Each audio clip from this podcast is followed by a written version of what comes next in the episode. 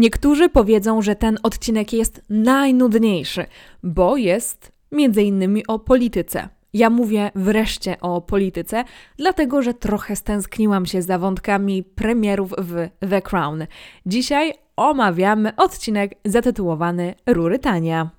Cześć, z tej strony Anna Orkisz, wasza przewodniczka po królewskich tematach i dramatach, a wysłuchacie podcastu po królewsku. W tej serii omawiam odcinek po odcinku najnowszy sezon serialu The Crown. Próbuję skonfrontować treść odcinków ze znanymi faktami, podać Wam ciekawostki z nimi związane i spróbować zrozumieć tok myślenia twórców.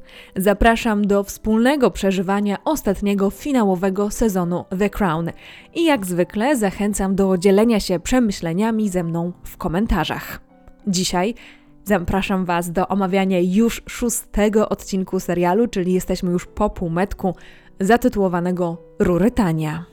I od razu przechodzę do pierwszego segmentu, czyli o czym właściwie jest ten odcinek. Przede wszystkim mamy dość zagadkowy tytuł, czyli Rurytania. Ja miałam e, trochę problem, żeby skojarzyć o co właściwie z tą nazwą chodzi. Um, może dla niektórych jest to bardziej oczywiste niż dla innych. E, ja tutaj się wspomagałam Wikipedią e, i e, to słowo, czyli rurytania, wywodzi się z powieści Antoniego Hope'a i oznacza fikcyjny kraj oryginalnie z Europy Środkowej. I ten termin obecnie w dyskusjach akademickich przede wszystkim znaczy mały kraj w Europie, być może pełen pustych tytułów, ale jakby jest to taki eksperymentalny kraj, tak? Jakaś idea kraju. E, jeżeli e, wiecie coś na ten temat więcej, napiszcie koniecznie w komentarzach, dlatego że no, jest to trudne do rozszyfrowania. To słowo pojawia się oczywiście w tej mowie królowej, że tak powiem, e, czy w tym, co mówi e, królowa, kiedy wykłada Blairowi kwestie zmian w rodzinie królewskiej, a raczej e, tego, że do takich zmian niby są gotowi, ale jednak nie do wszystkich. I wreszcie mamy politykę w tym odcinku. Tak jak mówiłam we wstępie, dla mnie to jest naprawdę e, ogromny plus, dlatego że ja bardzo lubię te wątki polityczne w The Crown. Oglądając serial o rodzinie królewskiej, możemy dowiedzieć się mniej więcej, co działo się w historii czy w społeczeństwie właśnie w czasach, kiedy rządziła królowa Elżbieta. Pamiętam, że w jednym z pierwszych sezonów dość dużo czasu było poświęcone na kryzys sueski e, i myślę, że wiele osób dowiedziało się w ogóle, e, czym był kryzys sueski z tego e, odcinka. No i to są takie moje bardziej tutaj odczucia. Ale jest jeszcze coś, co w tym odcinku jest bardzo ważne, czyli egzystencjonalne pytania Elżbiety. Tutaj o przyszłość monarchii i o jej obecny stan. I niemal w każdym odcinku tej części sezonu, e, czyli w tych końcowych odcinkach The Crown, są jakieś takie egzystencjalne pytania, e, które jesteśmy w stanie zidentyfikować i których możemy się spodziewać, no bo to jest taki sposób na podsumowanie całego serialu przez twórców i wątków w nim, w nim poruszonych. Na przykład e, jest to właśnie kwestia modernizacji monarchii. Ta kwestia pojawiała się już w pierwszych sezonach, na przykład kiedy młoda Elżbieta próbowała zmieniać ją e, pod siebie albo dowiadywała się o różnych takich dość tradycyjnych momentach, na przykład e, kwestia e, nazwiska, pamiętam, że była dosyć mocno dyskutowana.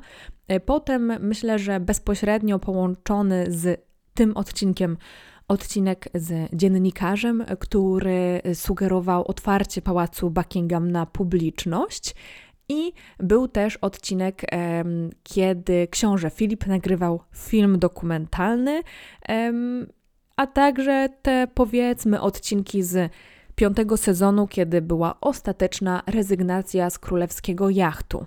To tylko kilka wątków tej modernizacji monarchii, było ich troszkę więcej przez cały serial. Bo w istocie jest to serial o modernizacji monarchii, a przynajmniej o próbie podążenia z duchem czasu, zachowując przez monarchię tę swoją magię.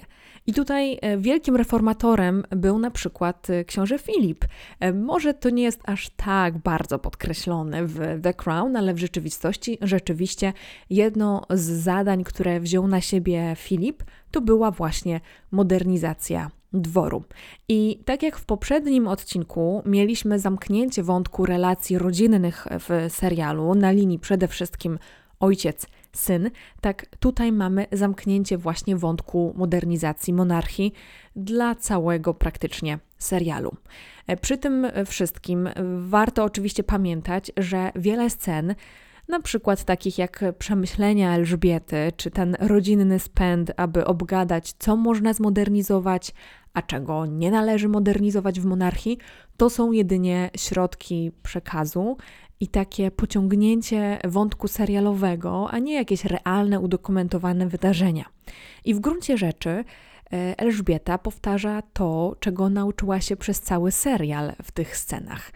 E, to jest takie powtórzenie i zebranie tego, co już wiemy, e, to, co już zostało w serialu powiedziane, tylko jeszcze raz w innym kontekście. A jednocześnie myślę, że to jest takie przesłanie e, twórcy serialu na temat monarchii, bo no to są jego słowa, to są jego prawdy. Przejdźmy do waszej ulubionej części, czyli fakty kontra fikcja, czy tak było naprawdę. Po pierwsze, warto zwrócić uwagę na to, kiedy odbywa się ten odcinek. I tutaj dość ciężko powiedzieć. Dlaczego zapytacie? ponieważ e, z kalendarium sekretarzy e, i wydarzeń z sekretarzami, które odbywają się w tym odcinku, wynikałoby, że to jest przełom 98 i 99 roku. Wtedy właśnie nastąpiła zmiana sekretarzy e, królowej Elżbiety. To chyba był dokładnie luty 99 roku.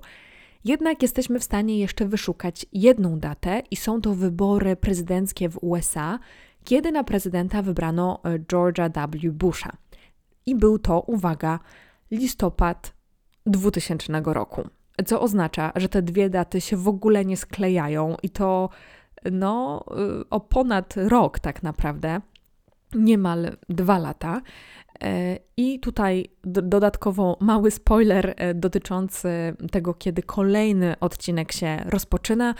Kolejny odcinek rozpoczyna się w czerwcu 2000 roku. Czyli wynikałoby z tego, że twórcy kompletnie nie trzymają się tutaj logiki i e, żadnej linii czasowej i de facto osadzili ten odcinek później niż odcinek kolejny i zmianę na stanowisku sekretarza jeszcze przesunęli tak, aby składała im się fabuła. No, ja myślę, że powinniśmy uznać ten odcinek zawieszony w czasoprzestrzeni. I oczywiście zaczynamy od snu królowej Elżbiety, nieco makabrycznego, komediowego i dziwacznego, no jak to sen. Zdjęcia w ogóle Elżbiety idącej przez miasto e, między innymi ludźmi są naprawdę piękne i takie, no iście surrealistyczne, ale e, piękny obrazek. O, może tak. E, I to, co dzieje się w opactwie, no, jest nieco w stylu serialu The Windsors. Ja nie wiem, czy widzieliście kiedyś ten serial. On też jest na Netflixie. Jest to taka, no, satyra, komedia, nie do końca w guście moim i chyba większości ludzi, ale czasami na taką odtrutkę e, po The Crown możecie sobie obejrzeć. Jeżeli e, mieliście okazję go e, zobaczyć, to tam jakiś taki surrealizm jest wszechobecny i też ten surrealizm jest e, zdecydowanie obecny w tych scenach, kiedy Tony jest koronowany. Jest to po prostu scena niezwykle rozbrajająca i uwielbiam to, że Rodzina królewska jest tam w strojach żałobnych, czarne krawaty, czarne garnitury, no wspaniałe, po prostu żałoba po rodzinie królewskiej.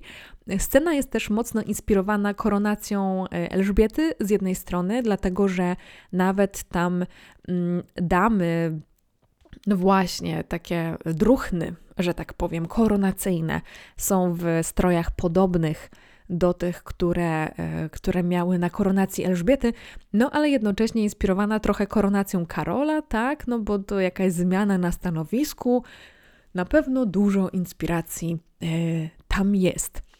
Dodatkowo Sherry Blair jest w garsonce i ta garsonka takiej kompletnie nie pasuje do tego płaszczyka. W ogóle to, że Sherry Blair ma na głowie koronę jest niezwykłe. E, dlatego że nie wiem, czy nawet we śnie ona by e, założyła koronę. No, Sherry Blair raczej jest znana ze swoich um, umiarkowanie monarchistycznych poglądów, że tak się wyrażę dyplomatycznie i rozbrzmiewa tam churalne Things Only Get Better, czyli powiedzmy taki nieoficjalny hymn New Labour, no partii pracy, tylko tej nowej jakby partii pracy Blaira, który właśnie e, twórcy kampanii nowej partii pracy e, wykorzystali w swoim spocie wyborczym w 1997 roku Możecie sobie go zobaczyć na YouTube. Polecam. Ja od dwóch dni nucę Things Only Get Better. E, więc e, tak, polecam, chociaż ta churalna interpretacja jest naprawdę wspaniała. No dobra. W ogóle e, w tym chórze na albach e, tych e, churalnych chłopcy mają czerwone róże, czyli znowu symbol partii pracy. No, mm, wszystko jest takie ujmujące, że tak powiem. Ktoś miał naprawdę ogromną fantazję. A nie wiem, czy zauważyliście, wśród gości jest także Ginger Spice ze Spice Girls. Ja nie wiem, jak nazywa się ta wokalistka, ale ona tam jest przez jedną sekundę, w sensie postać, nie ona w rzeczywistości.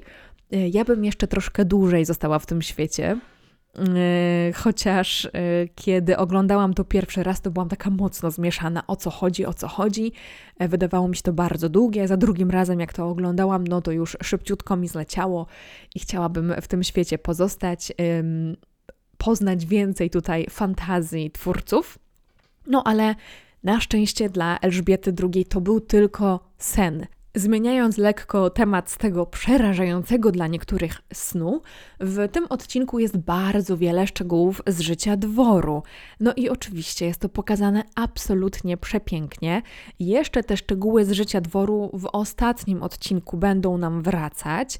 Mm, I jest na przykład pan wyprowadzający korgi na spacer, podawanie śniadania, kiedy w tle, w tle leci hymny y, Zjednoczonego Królestwa, układanie serwetek. No i oczywiście e, w trakcie w trakcie odcinka poznajemy niektórych z pracowników królewskich.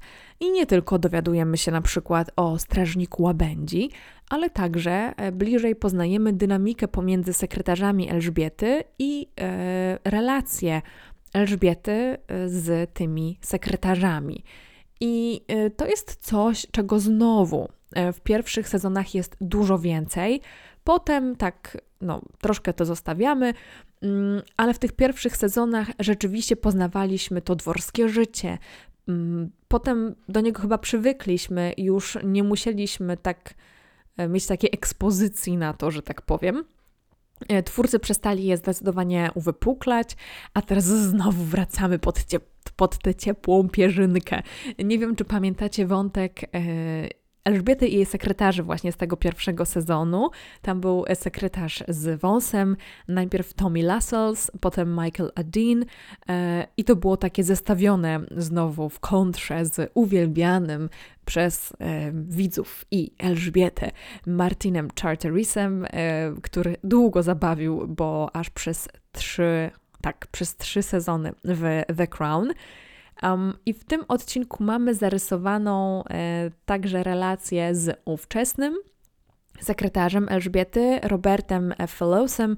Swoją drogą, ja chyba to już kiedyś mówiłam, Robert Fellows jest, był zięciem Diany. E, jego żoną była siostra księżnej Diany po prostu i był sekretarzem królewskim od 1990 roku, a jego następcą e, był e, Robin Jarnvin, e, który piastował to, to stanowisko od lutego 1999 roku, o czym wspominałam wcześniej, do września 2007 roku. No więc to nam niby powinno dać znać, gdzie jesteśmy, no ale wiadomo, że nie daje do końca. Mm, I to samo złożenie stanowiska przez Fellowsa e, to jest na końcu no niby taki punkt kulminacyjny całego odcinka, że niby robimy zmiany, ale nie robimy, ale dajmy znak, że robimy zmiany. I to jest takie dosyć typowe zagranie PR-owe, po prostu jak głowy lecą, to znaczy, że coś się zmienia.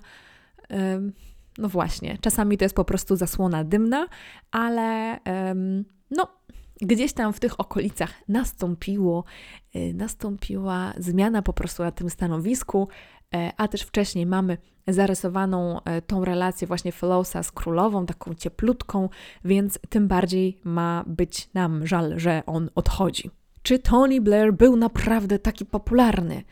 E, Blair był jedynym premierem Partii Pracy, któremu udało się wygrać trzy wybory powszechne pod rząd i zagwarantować najdłuższe rządy Partii Pracy więc no, musiał być popularny.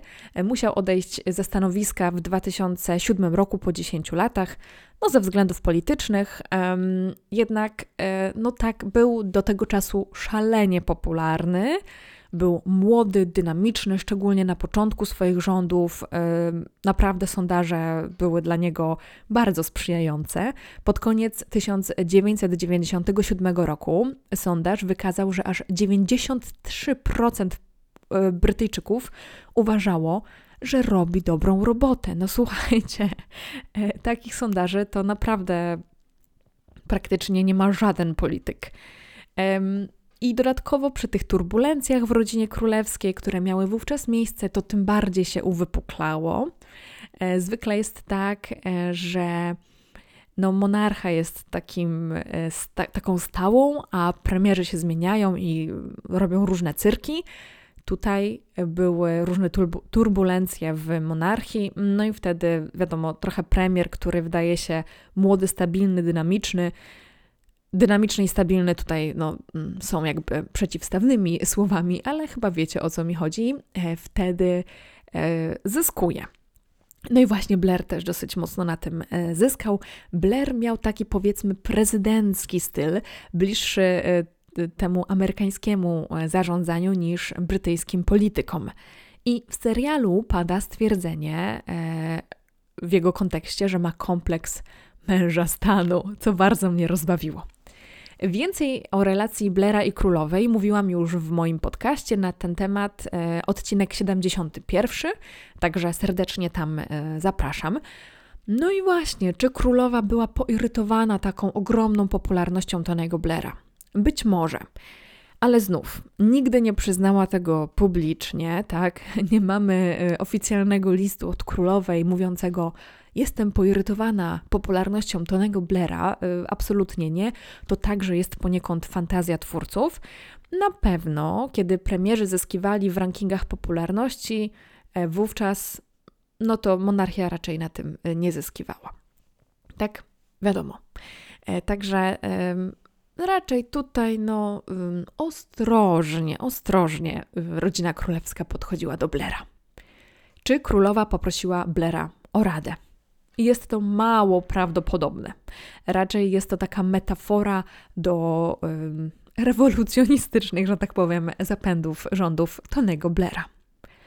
Czy królowa poprosiła o badanie popularności monarchii? No, nie wiadomo, w sensie na pewno poprosiła o to instytucja, bo takie badania się odbywają, ale nie wiadomo, czy z polecenia królowej Elżbiety. Rodzina królewska, jak każda poważna firma czy instytucja, tym bardziej w nowoczesnych czasach, bo ma do tego narzędzia, musi monitorować, jak jest postrzegana i czy się transformować, czy się nie transformować, czy się zmieniać co zrobić, aby mieć jak najwyższe zyski i utrzymać się jak najdłużej na powierzchni. I nie wiemy, czy takie badania są zamawiane przez członków rodziny królewskiej i czy są im przedstawiane. E, być może tak, ale na pewno jest ktoś z osób pracujących dla firmy, kto ma do nich dostęp i kto je analizuje. Czy wdraża potem coś na ich podstawie, to już jest zupełnie inna kwestia, ale mm, uwierzcie mi, każde firmy monitorują to, jak są postrzegane, jak postrzegają ich, je, ich klienci, e, jaka jest ich konkurencja, także badania rynku to jest w ogóle podstawa podstaw. Zresztą, co jakiś czas, e, co najmniej raz w roku, e, YouGov robi ranking popularności konkretnych członków rodziny królewskiej i to zawsze jest na nagłówkach, kto jest e, najbardziej popularny, najmniej, kto zyskuje, kto traci. Ja czasem przytaczam te badania też tutaj w podcaście, one są bardzo ciekawe i mówiłam o nich na pewno w odcinku 18 i 68. Szczególnie podejmuję ten temat przy tematach związanych ze zmianą rządów jakie modernizacje monarchii, czy dotyczące monarchii zostały wprowadzone przez Blaira. I tutaj będzie bardzo krótko. W lipcu 2000 roku Blair wygłosił, y, ogłosił porozumienie, na mocy którego lista cywilna, czyli kwota pieniędzy, jaką członkowie rodziny królewskiej otrzymują od y, podatników ze skarbu państwa, y, zostanie zamrożona na 10 lat co miało skorygować nadmierne finansowanie royalsów, e, które miało miejsce za kadencji Margaret Thatcher. I mniej więcej w tym samym czasie e, minister gabinetu e, Blaira również został zmuszony do przeprosin po tym jak zasugerował rodzinie królewskiej wyprowadzkę z pałacu Buckingham do dobrego, nowoczesnego budynku, aby zaoszczędzić pieniądze podatników. Ja chyba w ogóle o tym wspominam też w tym moim odcinku e, o relacji Blaira i królowej. No generalnie e, różne pomysły padały, niektóre mm, bardziej, e, że tak powiem, zostały nagłośnione, niektóre mniej. No, także Także tak, takie, takie rzeczy się działy, no, różne, różne reformy były, ale, e, ale rzeczywiście ta mm, kwestia pieniędzy zdecydowanie była ważna. Ym, no dobrze. To tak w skrócie, dlatego że też nie chcę Was tutaj zanudzać e, tymi politycznymi reformami Blera. Na sam koniec ym, podzielę się z Wami takimi moimi ogólnymi spostrzeżeniami na temat tego odcinka. E, oczywiście, jeżeli mnie znacie, to wiecie, że ja uwielbiam sceny zbiorowe e, rodziny królewskiej. Ich teksty, relacje, relacje między nimi, no e, uwielbiam, a tutaj tych scen jest kilka, więc miód na moje serce. Sceny w domu Blaira też bardzo doceniam. To udawanie akcentów, przedrzeźnianie Clintona jest naprawdę wspaniałe. No i absolutnie cudne, e, cudnie ogląda się też sceny z udziałem królowej, która wreszcie jest bardziej ludzka, nawet bardzo ludzka jak na nią. E, no jest tam humor, kompetencja, e, no wspaniałe, wspa wspaniałe widowisko i jest też, uwaga, feminizm, przynajmniej w moim odczuciu. Przemiło się to ogląda. No i w niektórych strojach i ujęciach Elżbieta serialowa wygląda totalnie jak Elżbieta, którą pamiętamy, więc y, no to jest takie e, milusie. Jedna uwaga do portretu Elżbiety w tym odcinku. Um, no, czuć od niej takie trochę girl power vibes, um, taką siłę dziewczyńską. E, no właśnie, powiedziałabym, może nawet feminizm, ale w kontekście rodziny królewskiej e, zawiewa coś w stylu: jesteśmy lepsi od was, bo jesteśmy z rodziny królewskiej i siejemy magię. No i e, to według mnie stoi w takiej lekkiej e, opozycji do siebie. Można to nazwać czepianiem, ale coś tam jakoś tak wyczuwam, tak nie do końca jakby narrację po jednej linii. No ale dobra, powiedzmy, że się czepiam. Dziękuję Wam bardzo za wysłuchanie tego odcinka. To już wszystko, co dla Was dzisiaj przygotowałam. Jeżeli chcecie wiedzieć więcej na temat relacji Blaira i Królowej, to zapraszam do odcinka właśnie 7, 81 e, mojego podcastu. I e, zapraszam do kolejnych odcinków z tej serii. W kolejnym zajmiemy się kwestią relacji Williama i Catherine, także będzie na pewno ciekawie. Dziękuję Wam bardzo za dzisiaj i do usłyszenia. Pa pa!